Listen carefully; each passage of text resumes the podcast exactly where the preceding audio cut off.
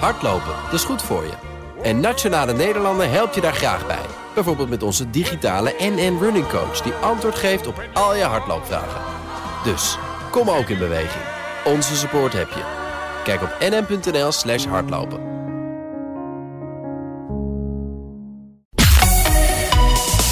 BNR Nieuwsradio.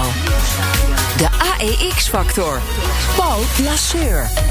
Welkom bij de AEX-factor met daarin alles over de beurzen, beleggen en vermogen opbouwen. We struinen de beurs af voor het belangrijkste en meest bizarre nieuws. Van bitcoin tot Tesla, van goud tot sojabonen. Financieel onafhankelijk voor je dertigste? Of gewoon een zorgeloze oude dag? Het kan allemaal. En we kijken verder dan alleen beleggen in aandelen. Kortom, je bent helemaal bij als je elke week luistert. Ons panel vandaag bestaat uit uh, Stan Westerterp van Bond Capital Partners en technisch analist Roy Stostrams van IEX. Welkom allebei. Hoi. Goed dat jullie er zijn. Uh, hoe bepaal je welke aandelen potentie hebben en welke niet? Hè? Beleggers laten zich leiden door hebzucht en angst. Met trends, grafieken en lijnen kun je al die emoties proberen in kaart te brengen. En als het ware objectiveren. En zelfs de toekomst een beetje voorspellen. Dat is het werkterrein van technisch analisten lijnentrekkers worden ze ook wel eens uh, genoemd. Uh, een te hoog abracadabra gehalte. Nou, dan bestuur, bestudeer je toch gewoon de droge cijfers uit de jaarverslagen.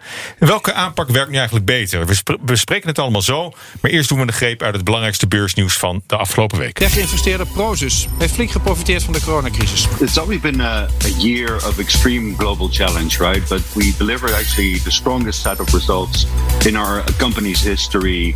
And we accelerated growth right across the, uh, the portfolio portfolio. And, and if you look back the last few years, we've really been positioning the group for an increasingly online world. And we were well prepared for an increased online adoption when the pandemic hit. Grote opschudding in de brillensector, want een arbitragehof zet de overname van Grand Vision op losse schroeven. The Eurozone economy boomed. The closely watched Composite Purchasing Managers Index for June jumped to 59.2. That is way above the 50 point mark that indicates rising activity and its highest reading in 15 years. Microsoft unveiling Windows 11 today in an update in a built for pandemic trends. Some new features include a simplified dev- design, Teams integration.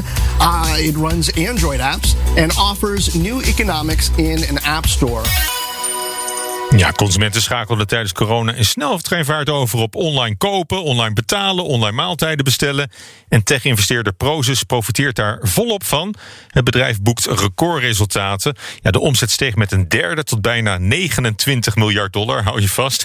Terwijl de operationele winst met ruim 40% steeg naar 5,6 miljard. Dat zijn uh, ja, waanzinnige bedragen. Toch waren beleggers niet erg onder de indruk. Het aandeel staat, uh, staat lager. Waarom is dat, Stan? kan jij die reactie begrijpen? Nou ja, ten eerste omdat de grootste uh, positie van, uh, van Prozus is natuurlijk Tencent. En daar kan je een beetje al uit afleiden hoe die cijfers van, uh, van mm. Prozus eruit gaan zien. Dus een, hele grote verrassing mocht het niet zijn.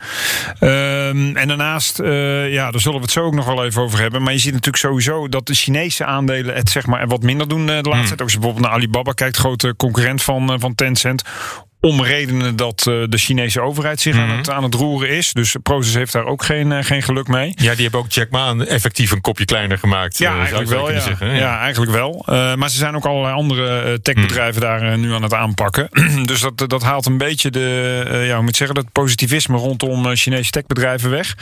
Ehm, en daarnaast, ja, bij Proces is natuurlijk altijd de eeuwige discussie van is het nou een, een holding waar je mm. in belegt met de, de, de korting die daar zeg maar bij hoort. Zoals gezegd, zullen we het zo ongetwijfeld nog wel even je, kan, je kan eigenlijk tegen een discount in Tencent beleggen. Extreme discount. Ja, ja, ja extreme discount. Uh, als je, als je door, dat, dat was wel opvallend. Proces had nu voor het eerst ook, ik geloof, Deloitte een opdracht gegeven om te kijken: oké, okay, wat zijn nou de belangen van de niet-beursgenoteerde uh, spulletjes uh, die wij in bezit hebben? Hmm. Naast Tencent en Mail.ru. Nou, daar kwamen ze geloof ik op iets minder dan 40 miljard uit. Als je dat optelt bij het belang van Tencent en Mail.ru, dan kwam je dik onder het, boven de 200 miljard uit. Terwijl de beurswaarde van Tencent, ik geloof, as we speak, onder de 150 miljard ligt. Dus echt een discount van meer dan 30% ten hmm. opzichte van als ze alles zouden verkopen en gewoon uit zouden keren aan dus al die andere techbedrijven waar ze naast Tencent nog in zitten, bij. ja, die, die zijn eigenlijk negatief gewaardeerd dan. Absoluut, ja, die krijgen ja. gratis bij. En dat zie je wel vaker uh, bij bedrijven. Ik weet, weet, nog heel goed dat ASMI destijds, uh, dan hebben we een stapje zijwaarts, maar was minder waard dan het belang dat zij een ASMPT hadden. Dus de, de rest van de activiteiten krijgen gratis bij. Nou, die discount is er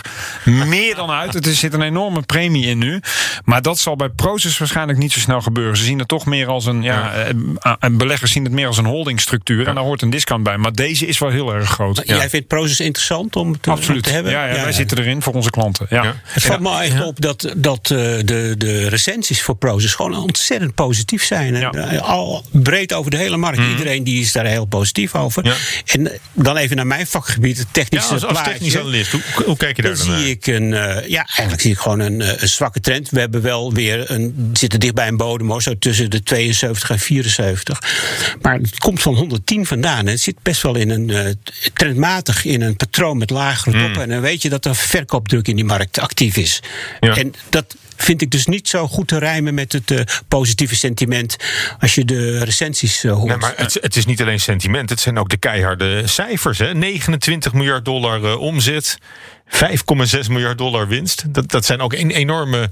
Uh, ja. Nee, absoluut. De groei zit er goed in. En dat, dat geldt voor meerdere techbedrijven. Ik weet nog de eerste kwartaalcijfers van Facebook en Apple en Amazon. Die waren ook allemaal blow-out. Dat was, uh, was waanzinnig. Maar nogmaals, het sentiment, en dat, dat geeft Royce eigenlijk ook aan, is niet zo goed rondom Chinese mm. internetbedrijven. Daar heeft Proces dus inderdaad ook last van.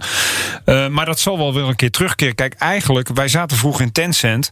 En we zijn geswitcht naar Proces vanwege die discount. Wat je zelf ook terecht aangeeft. Je krijgt eigenlijk gewoon Tencent voor het grootste gedeelte met een enorme discount. Dus als je een Tencent gelooft mm. en je wilt met korting kopen. En het is ook nog eens Amsterdam, dus het is wat makkelijker te verhandelen. En, en ja. dividendtechnisch ook nog potentieel Maar dan, moet je wel het idee hebben dat die korting op enig moment weer wordt uitbetaald. Ja, dat is één. Of twee, Tencent moet hard oplopen. Want dan gaat Proces vanzelf mee. Ja, ook al blijft de discount gelijk. En daar geloven wij wel in. Want Tencent is echt een, een, waanzinnig mooi groeibedrijf. Ja, maar goed, voor het eerst nu is, is dan die opdracht gegeven om ook de activiteiten buiten Tencent te waarderen hè, door Proces. Daar vertelde je net volgens mij dat Deloitte dat uh, heeft gedaan.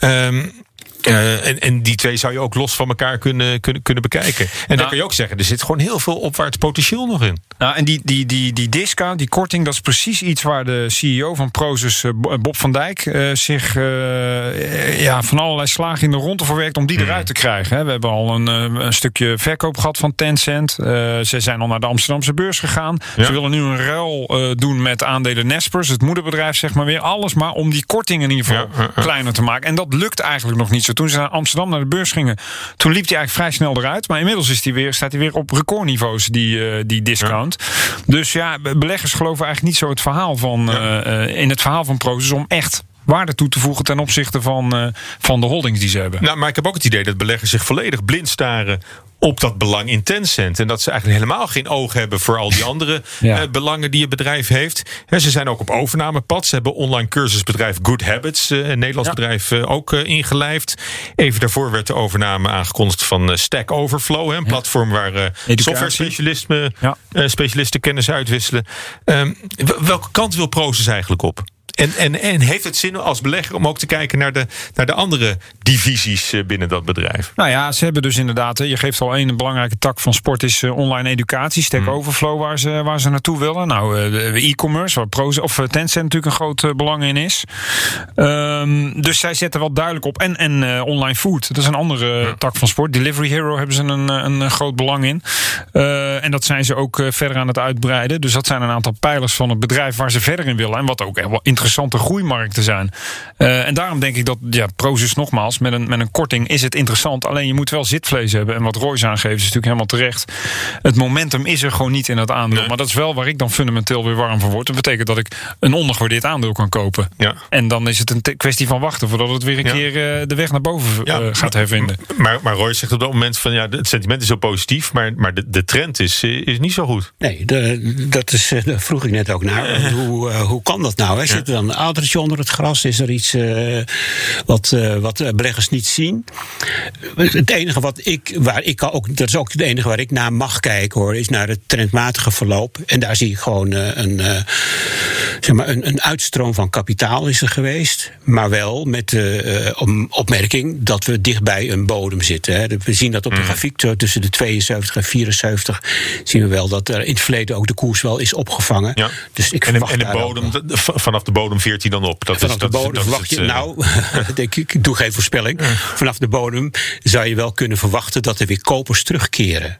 Want we weten altijd wel in, dat weet je ook van andere fondsen en andere markten, beleggers herinneren zich wel waar oude bodems liggen. Die hebben wel een geheugen over die oh, dingen. Toch wel, ja. Ja, zeker wordt- weten. je kunt je wel eens afvragen hoe- hoe goed het geheugen van, eh, van beleggers is. Eh, hè, bij bubbelvorming vraag je je wel eens af. eh, Nou, wat, of- natuurlijk, of- niet moet, wat natuurlijk niet moet gebeuren is dat Tencent ineens halveert. Want dan gaat die bodem van Proces er ook aan. Maar het is, het is, je ziet inderdaad wel, als je wat langer erin zit, Ja. dan herinner je nog wel, wacht eens even, volgens mij eh, wordt het hier interessant op deze waarderingen. Ja. Nou, ander verhaal wat we hoorden over, de afgelopen week was eh, met die mooie Vlaamse tongvallen. Die forse tegenvaller voor optiekketen Grand Vision, de eigenaar van iWish en Pearl Opticians onder meer. Ja, de miljardenovername door eh Reben eh, gaat niet door. Hè? Of Reben moeder Essilor Luxottica, die staat op losse schroeven. Luxottica mag van de deal afzien zonder boete te betalen. Ja. Bepaalde een Zwitsers arbitragehof. Nou, dat is nogal een, eh, nogal een uitspraak. Ja, en ook voor eh Hal Trust, hè, ook het moederbedrijf van FD Media Groep. Ja. Want dat is de eigenaar van Grand Vision. Eh, die hadden geloof ik iets meer dan 7 miljard. Ik denk dat jij daar op je scherm hebt eh, staan. Nee, ik heb, ik heb het bedrag hier niet staan. Dat was de overnameprijs. eh Ja, klopt, 7,4 uit mijn hoofd staat, staat me bij. Die ze in 2019 hebben afgesproken. En die boete, was dat 200 Ja, miljoen dat, of zo? dat, of, dat eh? heet normaal een break-up fee. Eh, dat Ja. betekent, het was geloof ik iets van 400 miljoen. Heel simpel, Zo. als een van de partijen van de deal afziet, moet je betalen. Tenzij je inderdaad eh, bepaalde onderdelen uit het contract eh, eh, niet bent nagekomen. En daar eh, ging Essilor Luxottica dus voor. Want die zeiden naar aanleiding van corona... Huh? heeft Grand Vision zijn ja, business as usual eigenlijk te veel aangepast. Waardoor zij contractueel zijn, ja, niet aan hun verplichtingen hebben voldaan. En kunnen wij dus boeteloos van de deal afzien. Nou, daar ging het arbitragehof in mee. Heel erg verrassend. Want eerder had, had Hal en Grand Vision hadden al een paar rechtszaken juist gewonnen. En nu verloren ze, maar wel de allerbelangrijkste. Ja. Ze hoeven niet over te nemen. En de vraag is inderdaad, ja, wat nu? Ja. Betekent dat heronderhandelen of is, is de deal gewoon van tafel?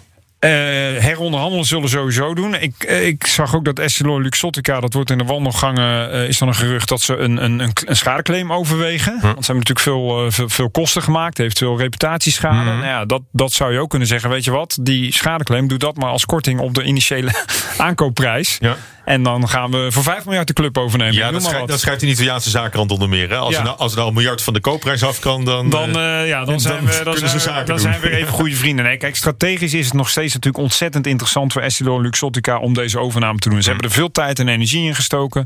Eh, de, de, de, de raden van bestuur van beide bedrijven waren ook akkoord. Die zien ook de synergie worden. Ook de toezichthouders waren akkoord. Die hebben al gezegd: oké, je moet dit en dat afstoten als je de deal wil door laten gaan. Dus ze zijn al vrij ver Hmm. in dat traject. Als ze nu over de prijs eens worden, kunnen ze heel snel zaken doen.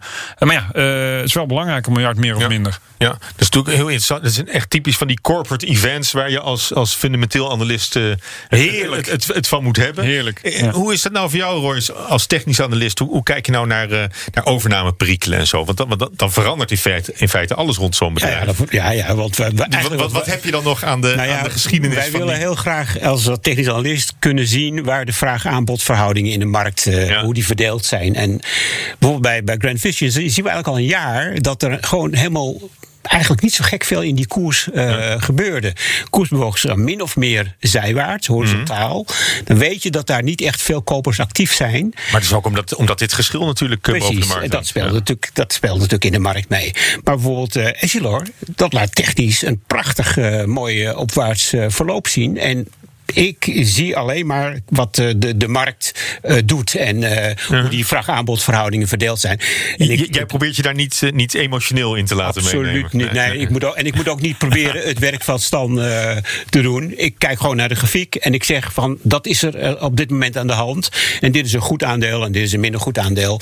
En ik zie bijvoorbeeld bij, bij Essilor dat het gewoon alle toppen uit het verleden heeft gebroken. Heeft vorig jaar de top gemaakt op 145. Nou, daar, zijn, daar is hij gewoon doorheen geschoten met heel veel kracht. Nog pas geleden maar. Hè. Dus je ziet dat die, ja, die, die beleggers die, die, eh, die, eh, die dekken zich ook wel in. Of die, die vo- sorteren voort op dingen die gaan gebeuren. Hoe zij de boel inschatten. En dat is het enige wat ik in mijn grafieken zie. Maar ik ben Maar goed, wel ja, heel blij dat Royce dit ja. zegt. Want, want wij zijn belegd in Essilor Luxottica. En inderdaad, de reden dat hij nu uitbreekt is omdat Maar, maar, maar, niet, beleggers... maar niet vanwege die trend van de grafiek. Maar omdat jullie denken... Nou ja, eh, die er trend ontstaat omdat wij ook verwachten... oké, corona gaat eh, naar de achtergrond. Mensen gaan weer op vakantie. Wat koop je dan? Een zonnebril. Even heel simplistisch gedacht. Maar sowieso de waardering van Essilor was ook nog interessant vanwege die hele eh, wel of niet deal met Grand Vision. Was Mhm. achtergebleven in het herstel bij andere eh, luxe modemerken, zeg maar. Eh, als je het daarmee wil vergelijken. Ja. Sowieso ook een van de grootste lenzenleveranciers ter wereld. Mhm. Dus echt, ook qua vergrijzing en zo, gewoon een echt een prachtig mooi bedrijf. Ondanks dat het Frans-Italiaans is. In ieder geval beleggers is dat niet altijd de beste combinatie. Maar in dit geval, ja, eh, ook daar fundamenteel klopt het plaatje. En ik ben heel blij om eh, van Royce de bevestiging te krijgen dat het technisch ook Nou eh, goed eruit maar ziet. Ik, ik denk dat over het algemeen, maar daar hebben we het straks ook nog over hoor. Dat, ze dat fundamenteel analisten en, en technische analisten het heel prima eens kunnen zijn of, Oh, iets, of iets een goed aandeel is. het het een sluit het ander ook absoluut niet uit. Nee, nee, want het, er het wordt zal ook- elkaar ook best eh, versterken af en toe. Er wordt ook wel vaak gesuggereerd van wat is nou beter, Royce, technisch of fundamenteel? Nee, ik zeg nooit dat technisch beter is, en ook niet dat fundamenteel beter is. Ik vind Maar, maar juist voor dat jou werkt het. Nou, ik vind. Kijk, ik, wat ik doe is, is technisch. Ik probeer ook niet in, een ander vakgebied eh, te, eh, te betreden. Maar wat ik wel eh, vind, is dat voor de belegger, de eindbelegger, maakt het niet zoveel uit of je nou technisch of fundamenteel kijkt. Het beste is zelfs om te combineren.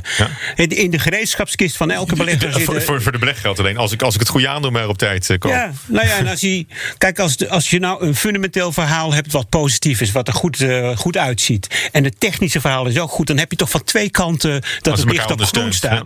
En dan, dan, dan zeg ik van, nou ja, als die twee elkaar eh, bevestigen, prima, doe Hmm. daar je voordeel mee. Als de ene licht op rood staat en de andere stoplicht op groen, dan heb je misschien een reden om je huiswerk even te doen. Ja. En dat wil niet zeggen dat de een, die twee passen heel goed bij elkaar. Maar je mist wel een spannend eh, verhaal. Hè? Zoals bij zo'n brillenoorlog. Dat, dat, dat gaat allemaal over, eh, over die centen en die overnamesommen. Dat hebben we ook al gezien. Ook, ook in de luxe sector. Hè? Bij LVMH en, en Tiffany wilden ze kopen. Die hebben ook eigenlijk op dezelfde manier geprobeerd... ook nog, nog korting te bedingen op die overname. Ja, nog lekker toe te slaan. Ja, ja. nee, dat zie je inderdaad wel vaker. En dat eh, eh, eh, fundamenteel is in die zin wel, eh, moet ik dat zeggen, nog meer informatie zeg maar tot je nemen. En je kan lang niet alles behappen. En af en toe is het inderdaad ook gewoon fijn om, om, om technisch gezien die bevestiging zeg maar te krijgen dat je bij het, dat je bij het rechte eind zit. BNR Nieuwsradio. De AEX-factor. En zoals elke week is Wesley Weerts aangeschoven om vooruit te blikken naar de komende week. Amerikaanse banken maken zich op voor dividendbonanza. En dat heeft alles te maken met een beslissing van de Fed, Wesley. Ja, de grootste Amerikaanse banken zijn allemaal met eh, vlag en wimpel geslaagd voor de stresstest van de Fed. Nou, die testen zijn eh, na de financiële crisis van 2008 ingevoerd. En zelfs in de heftigste economische scenario's die de Fed op de banken losliet, beschikken ze over meer dan genoeg kapitaal. En dat betekent dat de banken, zoals vanouds, zonder beperkingen de aandeelhouders mogen tracteren op dividend en het opkopen van eigen aandelen. En dat is toch wel een momentje waar bankbeleggers rijkhalsend naar uit hebben gekeken. Eh, De Fed legde die beperkingen een jaar geleden op na het uitbreken van de coronacrisis. En daarmee verbood het de banken om grote pakketten aandelen terug te kopen. En dat legde allerlei restricties op voor dividenduitkeringen aan aandeelhouders. Maar dat wordt dan nu losgelaten. Ja, nu gaan alle remmen dus eh, los. Hoeveel geld hebben die banken wel niet kunnen oppotten de afgelopen maanden? Nou, toch wel aardig wat. Want dankzij de dividendban en het stimuleringsprogramma van de overheid en ook een paar nou, aardig winstgevende kwartalen voor de zakentakken. Zitten de banken op dit moment op een berg aan kapitaal. En zodra die handrem eraf gaat, dan kunnen banken als JP Morgan Chase, Wells Fargo en de Bank of America dan ook vele tientallen miljarden dollars uitkeren aan hun aandeelhouders. En er zijn berekeningen die zeggen dat het eh, maar liefst om 200 miljard dollar eh, gaat. Dat is het bedrag dat naar beleggers kan vloeien. En naar verwachting presenteren de eerste banken begin volgende week wat ze dan willen doen met die grote buffers die ze de afgelopen maanden hebben opgebouwd. 200 miljard dollar. Dat is echt waanzinnig veel geld. Waanzinnig veel, ja. Is dat in Europa ook eigenlijk zo met de banken hier? Nou, deels wel. Ook, ook beleggers in Europese banken kunnen zich opmaken voor een golf aan eh, winstuitkeringen. Alleen is die golf wel wat minder groot dan in Amerika. Ook hier gaat het wel om tientallen miljarden eh, euro's in ons geval. Eh, want ja, ook bij ons heeft de Europese Centrale Bank bij het uitbreken van de coronapandemie een, een dividendban aangekondigd. En ja, de ECB die vond dat winsten vooral gebruikt moesten worden om extra buffers te creëren. Voor als ja, consumenten of bedrijven straks in betalingsproblemen zouden komen. Maar die betalingsproblemen van bedrijven, die lijken mee te vallen. En de meeste banken, die zitten aardig goed in hun buffers. De economie herstelt ook uh, vrij krachtig. En dus is de verwachting dat de ECB eind volgende maand aankondigt dat die ban in het najaar wordt opgeheven. Dan komt er ook hier dus een groot bedrag vrij. Uh, en eerder kondigde de toezichthouder al aan dat de restricties voorzichtig afgebouwd zouden worden. En daar hebben sommige banken dan ook gebruik van gemaakt. Alleen de echte grote klapper, uh, die komt dan later dit jaar, wanneer uh, ja, die volledige restricties verdwijnen. Ja, en het ligt wel in de, ver in de verwachting, denk ik, dat we niet zullen willen achterblijven bij wat de Amerikanen doen in dit opzicht. Uh, ja, ik weet niet of dat dan helemaal een, een afweging is, maar er wordt wel gewoon gekeken van in hoeverre is het nodig om al die extra, uh, extra kapitaal op te bouwen. En als het economisch goed gaat en die bedrijven vallen niet met bosjes om, wat in eerste instantie de verwachting was, ja, dan kun je, dan kun je dat wel langzaam los gaan laten. We gaan het allemaal zien. Dankjewel, Wesley. BNR Nieuwsradio. De AEX-factor. Hoe bepaal je uiteindelijk welke aandelen potentie hebben en welke niet? Beleggers laten zich leiden door hebzucht en door angst. Wil uh, een oude wijsheid. En met trends, grafieken en lijnen kun je al die emoties proberen in kaart te brengen. Als het ware objectiveren. Uh, zelfs de toekomst voorspellen. Dat is een beetje het werkterrein van technische analisten. Ja.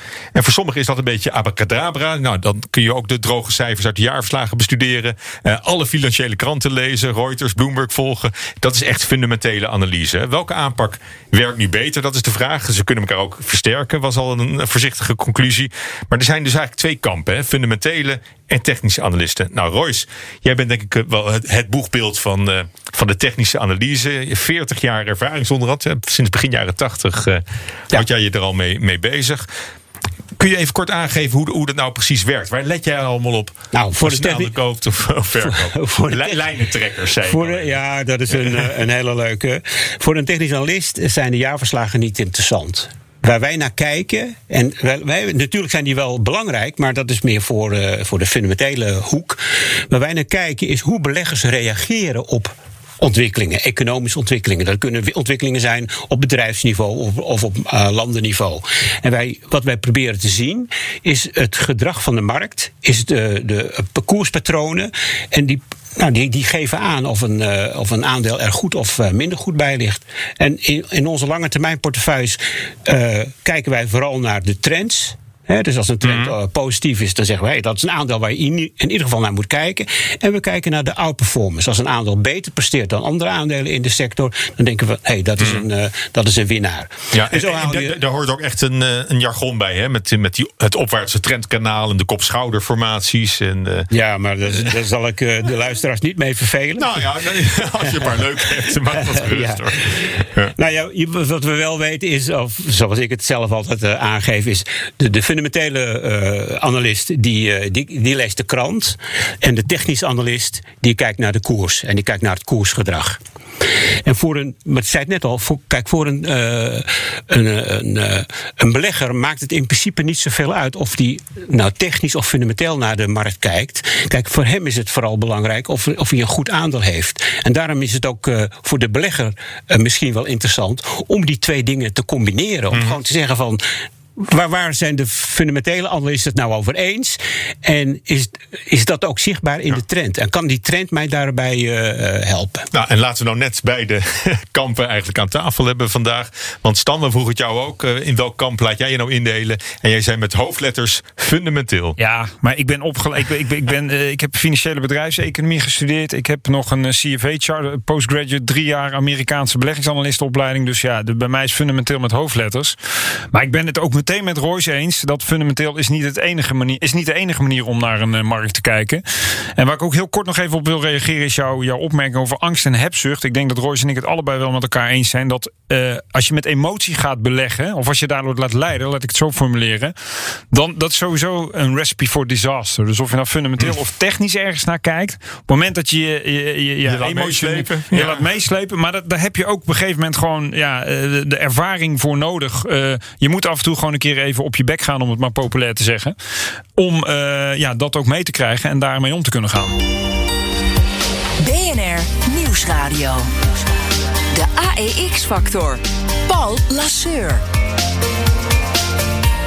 Ja, voordat we verder gaan over fundamentele uh, vergeleken met technische analyse, wil ik nog even dit aan, uh, aan jullie voorleggen. Een nieuwe podcast bij jullie onder de aandacht brengen. En die heet Het Nieuwe Geld. En die wordt gemaakt door Rijn-Jan Prakke. En Rijn-Jan die belegde ooit zelf in eh, Ethereum, een cryptovaluta. En zijn winsten verveelvoudigd. En gaat vervolgens volledig in rook op.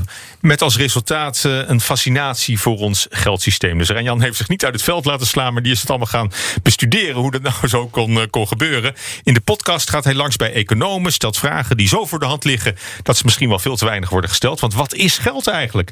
En hij eindigt met een zoektocht die, eh, ja, die ons moet leiden naar de toekomst van het geld. En dat heet Het Nieuwe Geld. Luister hem in de BNR-app. Bij mij aan tafel nog altijd eh, Stan Westerterp van Bond Capital Partners en technisch analist Roy Stostrams van IEX. Ja, emoties en, uh, en hebzucht, hè, dat is een beetje. Dat zijn de twee polen waartussen uh, het, uh, ja, beleggers zich bewegen. Maar jij zegt heel terecht, Stan.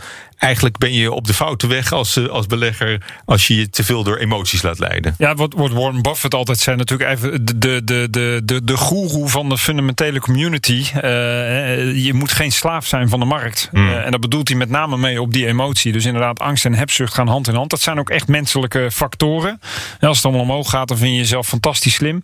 En als het naar beneden gaat, dan, uh, dan begint de twijfel toe te slaan. Mm. En komt het moment van capitulatie rondom het laagste punt. Dat is precies wat, uh, wat Royce mooi uh, kan, ja. kan, kan zien op zo'n moment. Want dan is technisch inderdaad de markt op zijn dieptepunt vaak. Ja. Maar goed, even dan terug te komen op fundamentele analyse. Als je dat onderscheidt van technische analyse. Wat, wat is voor jou echt het, het belangrijkste, de, de kern van het verschil tussen ja. die twee methodes? Nou ja, kranten lezen is het sowieso niet. Want als je op krantenkop gaat beleggen, dan heb je ook, ben je ook foutief bezig. Nee, niet de koppen, de kleine letters. De kleine letters, ja, ook dat is het niet. Nee, het is echt analyse doen. Inderdaad, ja, je, je had al even jaarrekeningen erbij. Ook dat is niet helemaal terecht. Maar inderdaad, het gaat om de cijfers. Corporate events. Dus het gaat om de cijfers van het bedrijf. Het gaat om de rentabiliteit van het bedrijf. Het gaat om de, de balans van een bedrijf. Hoeveel schuld ja. staat erop? Het gaat om, uh, om winstmarges. Het gaat om omzet, om groei, dat soort dingen. Dat is puur de kwaliteit. Ja, rendement op geïnvesteerd vermogen. Precies, rentabiliteitscijfers. Ja, uh, return on equity, zoals ze dat zo hm. mooi noemen. En daarnaast gaat het om, oké, okay, wat is de waardering ten opzichte van wat vinden wij dat waard? Hmm. En wat betaalt de beurs daarvoor? En dan krijg je dus die termen als overgewaardeerd en ondergewaardeerd. En op basis daarvan uh, neem je investeringsbeslissing. Dat is even heel kort in de notendop waar fundamentele analyse op, op neerkomt. Oké, okay, maar je hebt het ook wel eens genoemd poor man's analysis. Ja, toen had ik het over, over technische analyse. Ja. Dat is altijd een running gimmick. Ik, ik, ik heb ooit stage gelopen bij Merrill Lynch in, in New York in, in, in 2000. En daar werd dat altijd gezegd. Maar dat was natuurlijk die, die oorlog tussen die, tussen die business units onderling, weet je wel. Going to the poor man's analysis uh, room, zeg maar. Ja. Nee, maar dat is gekscherend. Uh, nogmaals, uh, ik ben absoluut fundamenteel. Maar ook wij gebruiken technische analyse om ook het momentum, zeg maar, als, te bepalen. Als steunbewijs als eigenlijk. Steun voor, van, voor, ja. Nou ja, wanneer moet je erin en eruit en wanneer kan je beter even wachten? Ja, want uh, Royce, welke vooroordelen ten aanzien van technische analyse heb jij in, in die afgelopen 40 nou jaar ja, zo te horen? Het, het, eerste vooroordeel, dat uh, was al de vraag die jullie mij stelden: van uh, wat is beter, fundamenteel of technisch? Ja, dat is ook een vooroordeel. Kijk, technische analyse is niets meer dan het in kaart brengen van het sentiment van de markt. En dat doen we aan de hand mm. van zoveel mogelijk objectieve uh, modellen. Hè. We kijken mm. naar koerspatronen, naar toppen en bodems. Nou, als je bijvoorbeeld kijkt naar dus wat zijn nou de belangrijke ontwikkelingen van dit moment. En dat bedoel ik niet op bedrijfsniveau, maar meer op mm. macro-economisch niveau. Dat is denk ik, dat is de, de renteontwikkeling. Want als je naar de rente kijkt in uh, de Nederlandse tienjaarsrente, die is in de afgelopen tien jaar gedaald van 5% tot onder de nul. En waar wordt die door beïnvloed? Die wordt vooral beïnvloed door een aantal fundamentele ontwikkelingen. Dus die fundamentele zaken zijn zeker belangrijk. Maar op dit moment zijn er een paar uh, ontwikkelingen die ik technisch heel uh, goed in kaart probeer te brengen. Dat is bijvoorbeeld de prijsontwikkeling van grondstoffen, industriële grondstoffen, zoals koper, aluminium, die op het hoogste punt staan mm. uh, ooit, of het hoogste punt in jaren. Dat is de prijsontwikkeling van olie. Uh, ruwe olie. Als je bijvoorbeeld naar Brent kijkt, dan zie je dat. Hè, dat is dan uh, een van de uitgangspunten van technische analyse is dat de geschiedenis herhaalt zich steeds. En niet alleen in trends, maar ook in uh, punten waar de markt uh, keert. En bijvoorbeeld in ruwe olie zie je dat de markt in de afgelopen drie jaar steeds is afgeketst op die 70 dollar. Kwam daar niet boven. Raakte die 70 dollar, viel die weer hard terug. Steeg die weer, kwam je op 70 dollar, viel die hard terug. Nou, in de afgelopen maanden, en daarom is technische analyse wel belangrijk om te kijken van, Mhm. gebeurt er wat in dat sentiment? De afgelopen maanden is de olieprijs dus door die 70 dollar gebroken.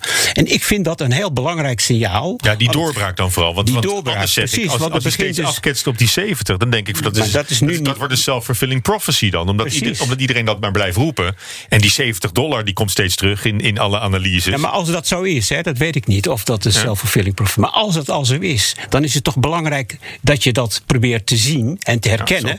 Of dat Ja. zo is. Want op het moment dat die self-fulfilling prophecy niet meer werkt. en dat die eh, koers, in dit geval van ruwe olie, door die 70 dollar heen breekt. dan is er blijkbaar iets aan de hand in die markt.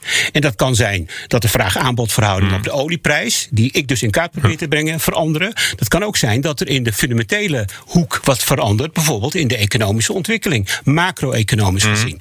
Maar dan kijk je naar grondstoffen zoals bijvoorbeeld koper, aluminium. Dan kijk je naar gas, naar ruwe olie. En die maken allemaal, breken die door. Die, die zitten allemaal in die stijgende fase. Als je naar de trends kijkt van al die eh, belangrijke industriële grondstoffen. Dan kun je eigenlijk ook, ver- vertaal je dat naar zeg maar, economische ontwikkelingen. Zeg maar naar het fundamentele plaatje. Dan kun je ook niet anders zeggen dan dat de economie waarschijnlijk in een sterke groeifase zit. Ja, maar, goed, maar op, de, op de veel langere termijn, hè, als je het hebt bijvoorbeeld over, over olie of fossiele brandstoffen, dan denk ik van nou, over, over, over 20 jaar kan het bijna niet anders. Of dat moet, moet juist weer een stuk, eh, ja, een stuk afkomen, die, die olieprijs. Maar blijkbaar speelt het op dit moment niet. Nee. Dat, wat jij zegt is natuurlijk waar. Dat kun je natuurlijk eh, op de achterkant van een sigarenkistje kun je dat uitrekenen. Maar op dit moment speelden er andere zaken in die energiemarkt. En dat kan zijn, hè, dat is niet mijn vakgebied, maar het kan zijn dat het eh, de economische Mhm. ontwikkeling is. Het kan ook zijn dat het gewoon de vraag-aanbodverhoudingen zijn Ja. op die grondstoffenmarkt. Want dat zie je ook wel hè, in, in belangrijke grondstoffen. Mhm. Dat die, eh, die, die, die worden geduurd, die worden bewogen door een verandering in die, in die vraag-aanbodverhoudingen. Dus er wordt bijvoorbeeld er worden heel veel grondstoffen worden nu gekocht en ingeslagen in de, in de verwachting dat die prijs zal stijgen. En dan is het ook een self-fulfilling prophecy. Ja, maar wat we het liefst zouden doen als belegger is natuurlijk in de toekomst kunnen kijken en weten hoe een aandeel zich gaat ontwikkelen. En ben je als je kijkt naar, als je puur kijkt naar, naar, naar, naar grafieken en de ontwikkeling en de trends uit het verleden, hoe zich die en dan die lijnen doortrekken naar de toekomst, eh, bijvoorbeeld een trendkanaal waartussen iets zich blijft bewegen, dan, eh, dan beleg je toch in de achteruitkijkspiegel. Ja, dat, maar dat heb je ook wel. Je, kijk, je moet ook een klein beetje uit. Althans, technische analyse is daarop gebaseerd. Je moet, een, eh, je moet een beetje achteruit kijken. Je moet naar de historie kijken. om te zien wat er in het verleden is gebeurd. Bijvoorbeeld, als je naar. Ik had het net over de 10-jaarsrente. Als je naar de 10-jaarsrente kijkt, dan zie je dat op de lange termijn grafiek vanaf 2008. die rente. En ook wel langer hoor, maar als je nou die, die grafiek van de afgelopen 12, 13 jaar neemt, dat die rente echt een dalende trend heeft laten zien. En dat is een heel consistent patroon. Rente toppen lagen steeds lager. Daar kon je gewoon een lineaal over trekken. En dat is eh, geen wiskunde, dat is heel simpel te, te, te doen. Die dalende trend die is inmiddels verlaten. Dus ik leid daaruit af dat die trend in een ander technisch eh, beeld, in een andere technische fase terechtkomt. Die dalende fase is voorbij en er zit nu een meer stabiele fase in, dus meer wat, wat neutraal, wat zijwaarts. En je moet je als belegger ook wel, daarom zeg ik ook, het is goed als belegger om niet alleen technisch te kijken, maar ook fundamenteel. Je moet als belegger dan ook gaan afvragen van, hé, hey, welke factoren spelen hier een rol in, in die renteontwikkeling? En wat zit er allemaal, wat prijst die markt hiermee in? Maar, maar, ook, maar, ook, maar ook zonder lineaal en, en zonder naar, naar die grafieken eh, te kijken. Je zal ook best naar die grafieken hebben gekeken, Stan. Eh, jij, hebt ook, jij hebt ook gezien wat de rente, wat de tienjaarsrente Nou, doet. Sterker nog, eh Royce had net een betoog inderdaad over grondstofprijzen die hard oplopen. Dat is eigenlijk alweer de reden waarom de rente ook opgelopen. Want hoge grondstofprijzen betekent eh, inflatie. Inflatie. Mhm. Dat betekent dat obligatiebeleggers een hogere vergoeding willen hebben eigenlijk op hun obligaties ter compensatie van die inflatie. Met andere woorden, hogere rente. Dus je ziet het weer op elkaar reageren. Dat is dan de fundamentele korte termijn eh, uitleg. Lange termijn ben ik van mening dat de rente niet meer op het niveau zal komen als in 2008. In ieder geval niet eh, op een hele korte termijn. Omdat je eh, onderliggende trends hebt die wel doorzetten. Maar dan fundamentele trends zoals demografische ontwikkelingen. Zoals digitalisering in de wereld. Zoals Energietransitie. Energietransitie. Dus ehm, dat heeft dan weer fundamenteel zijn dat factoren die, die, die van belang zijn. Maar absoluut op dit moment zie je dat bepaalde trends gebroken zijn. En daar heeft eh, corona ook een belangrijke eh, bijdrage aan gehad. Want er is een enorme inhaalvraag. Dus die prijzen die schieten omhoog. Ja. Ja, nou, maar goed, co- corona is natuurlijk zo'n zo'n evenement wat, wat niemand had kunnen, kunnen voorzien. D- dus dat, dat kunnen jouw grafieken ook niet hebben Nee, eh, ziet- kunnen nou, voorspellen. ik, ik zie ook door corona wel een verstoring in heel veel technische plaatjes hoor. Ook op de Nederlandse beurs. Maar, maar als goed, je ook, dan- ook voor fundamentele analisten zal Ja, wel wat een beetje zegt- spelbreker zijn geweest. Wat Roy zegt is natuurlijk wel interessant. Want hij zegt eh, de, de historie herhaalt zichzelf. Kijk, trends en patronen zijn, zijn, eh, zijn zo oud als de mensheid. Eh, en dat is natuurlijk waar, waar hij aan refereert. Dus of het nou corona is of er gaat een vliegtuig de Twin Towers in. En je ziet wel continu dezelfde reactie eh, in nasleep daarvan. En als je daar bewust van bent en daarop kan acteren, dan kan dat heel krachtig zijn. maar, maar, maar toen ik zei, het is beleggen in de achteruitkijkspiegel, toen zag ik je even, even nee schudden. Nee, omdat, ik, omdat het dus, ja, je hebt gelijk. Alleen van de andere kant, de reactie, de, de emotionele reactie vaak daarop eh, vertrekt zich voor, en dan ga ik het voor Royce opnemen, vertrekt zich volgens dezelfde patronen of, of, of technieken vanuit het verleden. Ja. Nou, we hebben een- in 2017 een rapport uitgebracht. eh eh, AX naar 1000 punten. Dat is eh, de, de lange termijn ontwikkelingen. Eigenlijk de trendlijnen gewoon doortrekken naar de toekomst. En niet zozeer voorspellen, maar wel van wat zit er in het vat? Wat is waarschijnlijk? En dan hebben we gezegd, nou voor de AX, hè, de Nederlandse beurs, eh 1000 punten. Uiteraard ga je daarbij ook een aantal eh, voorzorgs, eh, waarschuwingssignalen zeggen. We hebben gezegd van, we hebben een belangrijke bodem gevormd, vlak voor eh, 2017, op 300, eh, ik geloof 378 punten. Die bodem, dat geldt als een stoploss voor dit scenario. Want zakt hij daardoor en blijft hij eronder, dan is dit verhaal niet meer geldig. En tot mijn stomme verbazing, vorig jaar, toen die eh, corona-crisis op zijn hoogtepunt was, dipte de AEX op 390. Dus is zo'n 10 punten afstand van waar die eh, een paar jaar daarvoor de, de belangrijke bodem mee dat gevormd. ging nog net goed. En dat, nou, het geeft aan, dat is, dan kom ik weer terug bij wat ik net zei. Het geeft aan, A, dat eh, geschiedenis herhaalt zich. B, dat beleggers ook terugkijken Hmm. naar waar liggen die punten, referentiepunten of steunpunten zoals ik ze noem. Waar liggen die in de markt? In dit geval van de AX, maar het kan ook voor grondstoffen, kan ook voor individuele aandelen zijn. Om te zien van eh, eh, waar, waar moet ik weer in actie komen? En blijkbaar is dat ook hier gebeurd. Dus ik zie ook die verstoring zie ik wel in het technische beeld. Vorig jaar door de corona. Maar inmiddels is dat weer helemaal terug. En veel markten staan alweer ruim boven de niveaus van pre-corona. Ja, ja. En dat is ook een goed teken. Want dat betekent dat die oude positieve Trend trend... is opgepakt. Ja. En die AX naar 1000 punten zie ik nog steeds. Daardoor in mijn eh, vooruitkijkspiegel. Maar, maar, maar, maar, maar. Royce, nee, maar eh, een belangrijke disclaimer die, die verplicht moet worden uitgesproken bij eh, reclames voor, voor beleggingen is rendementen uit het verleden bieden geen garantie voor de toekomst. Geldt dat niet ook voor, voor de trends waar jij je op baseert? Is het niet een soort waarzeggerij waaraan je je dan schuldig maakt? Nou ja, ik chargeer het een beetje hoor, want ik, ik Nou ja, ik snap je, ik snap je vraag heel goed. En, en, en of je dat waarzeggerij noemt. Of, eh, of dat je. Maar kijk, wat, wat wij proberen te doen als technisch analist. En wij doen ook niets anders dan dat. Is blootleggen hoe het sentiment zich ontwikkelt.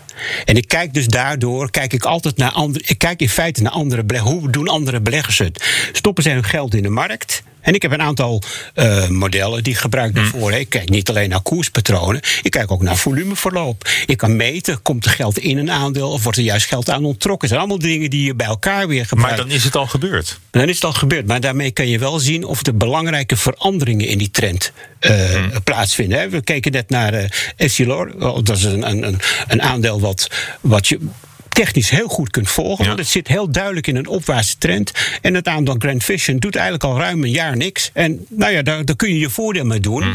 En natuurlijk moet je die uitkomsten van jouw, eh, in, in mijn geval technische onderzoek, mijn technische visie, moet je weer kruisen en kijken of dat matcht met het fundamentele plaatje. En daarom is, ik doe niks anders dan technische analyse. Dan moet ik ik moet ook niet iets anders proberen. Maar voor de belegger is het wel goed om te kijken of die conclusies die je uit een technisch plaatje kan halen, die, die, eh, die, die trendmatige dingen, of je die kunt matchen met bijvoorbeeld wat Stan dan weer. eh, Ja, want voor een deel vindt. denk ik dat. en uiteindelijk zien wij hetzelfde. Hè? We, zien, we kijken naar dezelfde bedrijven, naar dezelfde Maar- maar- economische maar het- hetzelfde ontwikkelingen, verwijt je dezelfde grondstoffen.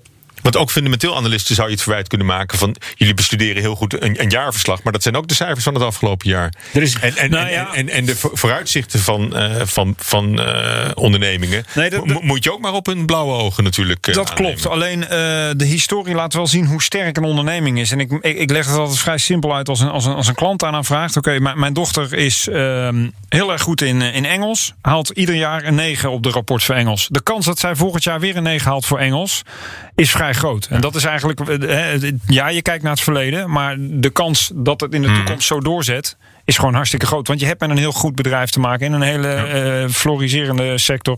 Et cetera, et cetera. Dus ja, je kijkt En, en als beleggers dat al die jaren ook zo hebben gezien, dan, eh, dan loopt eigenlijk de fundamentele analyse parallel aan de technische Ja, analyse. Ja, jij zegt het is eh, voorspellen, maar het is eh, gewoon uitgaan van een waarschijnlijkheidsverhaal. Scena- gewoon een scenario wat je uittekent. En Ja. daarom ben ik ook blij dat je dat voorbeeld gebruikt. Als het in het verleden zo was geweest, is de kans dat het ook in de toekomst gebeurt, is groter dan dat het niet gebeurt. Nou, daar ga je vanuit en dat geeft enig houvast. Overigens geldt dat verhaal van en technisch en fundamenteel dat je die altijd kunt crossen. Dat geldt niet altijd, want Nee. de cryptomarkt is iets waar je fundamenteel gewoon eigenlijk niet mee, goed mee uit de voeten kan. Nee. Maar, daar- Maar, dan is daaraan- Stan het ook wel met je eens volgens maar mij. daarentegen, Ja, jij hebt het net over de waarde van geld, maar dat geldt ook voor crypto. Is intrinsiek nul. nul, precies. Dat is, dat is Ik boven. vraag en aanbod, dus ik kan, ik kan, ik kan het je niet berekenen dan, dan trends om je op te baseren. ja. Nee, maar dan, dan is het, eh, het uiteindelijke wat er overblijft voor de markt. Hè, voor de, ik zeg niet beleggers, want het zijn vaak eh, speculanten. Maar wat er overblijft, is dat, ze dan, dat de markt kijkt nu vooral naar de plaatjes, naar de technische plaatjes. Ja, en naar elkaar. Hè, wat, wat andere. Ja, wat maar dat is anderen doen. technisch Ja. analyse. Je kijkt naar elkaar. Dat zeiden we net al. Ja. Ik, ook ik kijk naar wat, wat doen andere beleggers nou waar ik mijn voordeel mee kan doen. En als iedereen naar de uitgang rent. Als, als, dat, als ik dat zou zien, Mhm. hè, iedereen holt naar de uitgang. Waarom zou ik dan de eerste moeten zijn die er weer instapt? Dus denk ik, nou laat ik even wachten totdat weer tot rust is gekomen en ik het ook kan zien. Ja. En ik schreef een, eh, een maand geleden, en het was toen eh, misschien nog wel heel vroeg, toen schreef ik een, eh, een rapport over wat zijn bubbels, wat zijn zeebellen in de markt. En er zijn er een paar die ik zie. En ik ga dan niet voorspellen wat een zeebel is, maar ik kijk aan de hand van een aantal hele objectieve variabelen. Word je er vaak op aangesproken? Eh, wijkt de koers heel ver af van zijn gemiddelde? Eh, nou ja, allemaal dat soort dingen. Is, is er sprake van parabolen je bedoelt als, als bij, bij, bij de kapper in de wachtkamer eh, Precies. mensen Nou ja, erover beginnen. van, de, van heb je nou Tesla of hoe gaat je bitcoin? Dan denk je Ik van. zou je eh, zeggen, hoe dat zijn bubbels. Nou, ik zeggen hoe ik erbij kwam, omdat ze dat, die, dat verhaal schreef. Ik werd aangesproken door mijn, eh, mijn dochter, die altijd zei: wat beleggen, dat is gevaarlijk. Ja. En nu zegt ze, vroeg ze aan mij van: hey pap, eh, denk je dat ik iets met Bitcoin kan doen? En die heeft nog nooit belegd. En heeft, heeft ook altijd gezegd: beleggen, ja, dat is eh, risico. en die wil nu in Bitcoin. Maar waarom? Niet omdat zij daar verstand van heeft, ook niet omdat zij daar een goed gevoel. Nee, eigenlijk alleen maar omdat andere mensen er ook in beleggen. En ze hoort alleen maar positieve verhalen. En dan komt het verhaal hebzucht en angst. Want Maar, de angst maar dat, is, dat is een rode vlag dan voor. eh, de voor, voor- angst, voor- voor nee, zowel want het fundamenteel hoeft niet. Ja, maar dan moet je ook leren. Hè. Als jij dochter een keer een bitcoin koopt of een fractie daarvan en ze verliest daarop, dan, dan zeker vrouwen zijn er nog beter in een risicomanagement dan, eh, dan afleren van- mannen. Ja, die hebben minder last van angst en hebzucht in die zin. Of zijn van nature wat angstiger, waardoor ze minder hebzuchtig worden. Hoe je het ook, eh, hoe je het ook wil formuleren. Eh, maar dat is wel van belang, denk ik. Dat zijn de, de, de lessen die ook bij het beleggen horen. En ik, ik, ik sla het een beetje aan op, op de term van beleggen is risicovol. Maar als je nou eens kijkt naar de hele historie van beleggen, dan is niet beleggen nog veel risicovoller. Ja, ik als je wil halen. Ja, Ja. Is, ook, is ook zo. En, eh, Eén één ding nog, eh, Royce. Ehm, eh, ik krijg dan de indruk, hè, als, je, als je dat zo, zo uitlegt over dat, dat je grafieken en dat je, dat je pieken en dalen met elkaar eh, combineert en de lijn er langs legt, dan denk ik van, maar dat kan dan iedereen. Dus als je dan twee technische analisten vraagt, krijg je precies hetzelfde verhaal. Nou, de eerste technisch analist is een bekende hoor. Dat is eh, Charles Dow. Naar Ja. wie de Dow Jones is vernoemd. De oprichter van de Wall Street Journal. Die heeft voor het eerst dat ook in kaart gebracht. Ja. Die heeft gezegd van. eh, als ik goed naar die markten kijk, zei hij. 100, meer, dan 100 jaar geleden. En dan zie ik geen chaos. Het is niet chaotisch wat er gebeurt op die beurzen. Nee, er zit een bepaald ordelijk verloop in. En hij noemde dat toen trends. En dat is ook zo. Er zijn drie trends: eh, primaire, secundaire en tertiaire trends. En die trends kun je met elkaar, eh, die kun je met elkaar matchen. En dat heeft hij toen eh, beschreven. En dat, daar is later de Dow Theory op, af, op gebaseerd. Hè, dat de verschillende indices moeten elkaar ook bevestigen. En wij bouwen nog steeds voort op die, eh, zeg maar, op die legacy. die hij toen heeft beschreven. Maar als je dan. Er blijkt later ook dat er ook andere eh, mensen al, eh, al 300 jaar geleden ook met technische analyse bezig geweest. Dat zijn bijvoorbeeld in Japan is de rijstmarkt in kaart gebracht. De rijst is een agrarisch product wat zich volgens bepaalde wetmatig die die prijsontwikkeling die ontwikkelt zich volgens bepaalde wetmatigheden. Het gaat niet chaotisch omhoog of omlaag. Daar zitten seizoensinvloeden in, er zitten oogstinvloeden in, er zit kwaliteit in. En al die verschillende, zeg maar, fundamentele eh, dingen die de koers of de prijs van rijst bepalen. Die komen tot uitdrukking in het koersverloop. En dan heb je eigenlijk die, waar we het in het begin over hadden, die match weer tussen het fundamentele en het technische Maar verhaal. als ik je zo hoor, is het maar een hele kleine stap naar een algoritme wat dat volledig automatiseert. Nou ja, die zijn En er en dan- ook. Dan hebben we geen Royce Tostras meer nodig. Nou, die omdat, zijn er eh, ook. Ja, ja, ja, maar die zijn er ook. Maar dat, zo heb je hebt ook een zelfrijdende auto. Alleen het is de vraag of jij, of jij je daar veilig bij Ja, voelt. en, en het punt is altijd, algoritmes worden ook door mensen gemaakt. En er is geen perfecte sleutel die one size fits all op iedere marktomstandigheid past. Dus het is er altijd net even weer iets anders. Mhm. Dus ik ben toch altijd ook groot voorstander van nog gewoon menselijk denkwerk. Ja. Of, of menselijke eh, controle in ieder geval. Dat, dat je het rekenwerk kan laten Ja, doen. door precies. Als jij eh, in je elektrische auto rijdt en hij rijdt zeg maar, op de automatische piloot, is dat jij meekijkt. Of doet hij het nog wel goed en dan gaat hij geen gekke dingen doen. En het is ook, denk ik, ook met beleggen. Stel dat jij hebt een, een eh, ik heb ze nog niet gezien hoor, de, de, de Holy Grails. Maar stel je hebt een model voor jezelf ontwikkeld, wat, waarvan jij denkt, nou dat werkt perfect. Dan is het eigenlijk heel simpel. Je stopt er een kwartje in en dan komen er over, over een half jaar twee kwartjes uit. als je dan heb als je er maar genoeg. Kwartjes in stopt, dan verdien je geld wel. Ik denk niet dat het bestaat. Ik denk wel dat het goede hulpmiddelen zijn. Je kunt met algoritmes kun je wel dingen. eh, nou ja, uitrekenen. Je kunt ook dingen eh, zichtbaar maken die je misschien met het blote oog niet ziet. En nou ja, daar kun je je voordeel mee doen. Maar om, om, om, eh, om te zeggen van ik ga al mijn, eh al mijn zuurverdiende geld ga ik aan een algoritme besteden en de spreadsheet bepaalt wel of ik erin en eruit moet. Ja, ik ben bang dat het, eh, dat het niet gaat werken. Ik heb nog een, nog een laatste tegenstelling wellicht tussen fundamenteel en technische analyse. En dat gaat over timing. Hè. Voor mij is een uitspraak van fundamenteel analisten... It's not about timing the market, it's the time in the market. Toch, eh, Stans? Ja, het goed of niet? ja, ja, ja. En terwijl voor mij met technische analyse...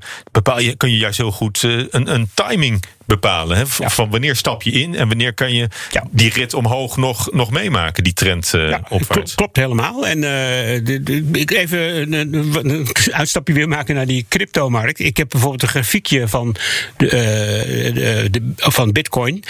En ik zie in januari dat er een bodem is gevormd op 29.180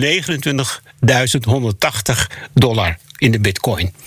De koers is de afgelopen weken teruggevallen, afgelopen zes weken, van 65 en die is vorige week gebodemd op 29.180 dollar. Exact weer qua timing. Stel dat er zijn veel mensen die zijn short gegaan in de afgelopen weken. Waar moet je je short sluiten? Ik denk op bodems die bewezen zijn in de markt. Niet dat je daar helemaal op blind moet varen. Maar je kunt, zeg maar, timing kun je voor een deel gewoon baseren op het gedrag van de markt in het verleden. En het is niet voorspellend. Het is ook niet. Ik wil ook helemaal niet Je hoeft het ook niet te kunnen verklaren Maar ik waarom hoef- het er is, maar, ik hij wil is het- er. Ik wil weten, is het waarschijnlijk dat dit gebeurt? Is het waarschijnlijk als hij nou een punt raakt waar hij ook in januari echt is om echt snoeihard is opgeveerd? Dat beleggers, andere beleggers dat ook zien, denk ik, ja, dat is waarschijnlijk. Want we, we, we kijken allemaal naar hetzelfde plaatje.